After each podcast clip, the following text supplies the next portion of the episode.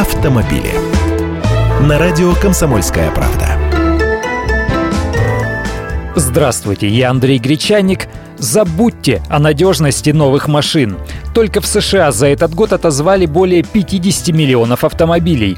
Год еще не закончился, но урожай вот такой. 544 сервисных компаний по отзыву машин, затронувших 52 миллиона автомобилей в Штатах.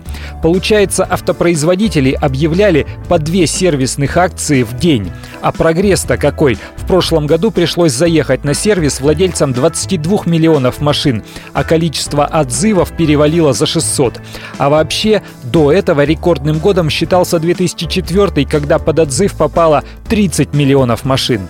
Эксперты видят причину увеличивающегося количества сервисных компаний не столько в усердии и заботе автопроизводителей о своих клиентах, сколько в том, что машины с каждым годом становятся технически все сложнее и сложнее.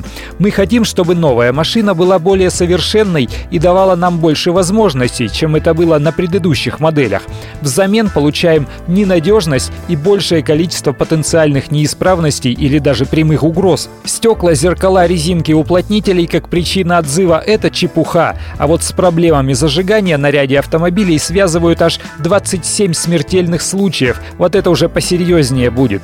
В США лидером по отзывам является General Motors. Более 26 миллионов их машин пришлось вернуть для доработок. Так что привыкайте к новой реальности. Ненадежность – это особенность не только наших отечественных машин.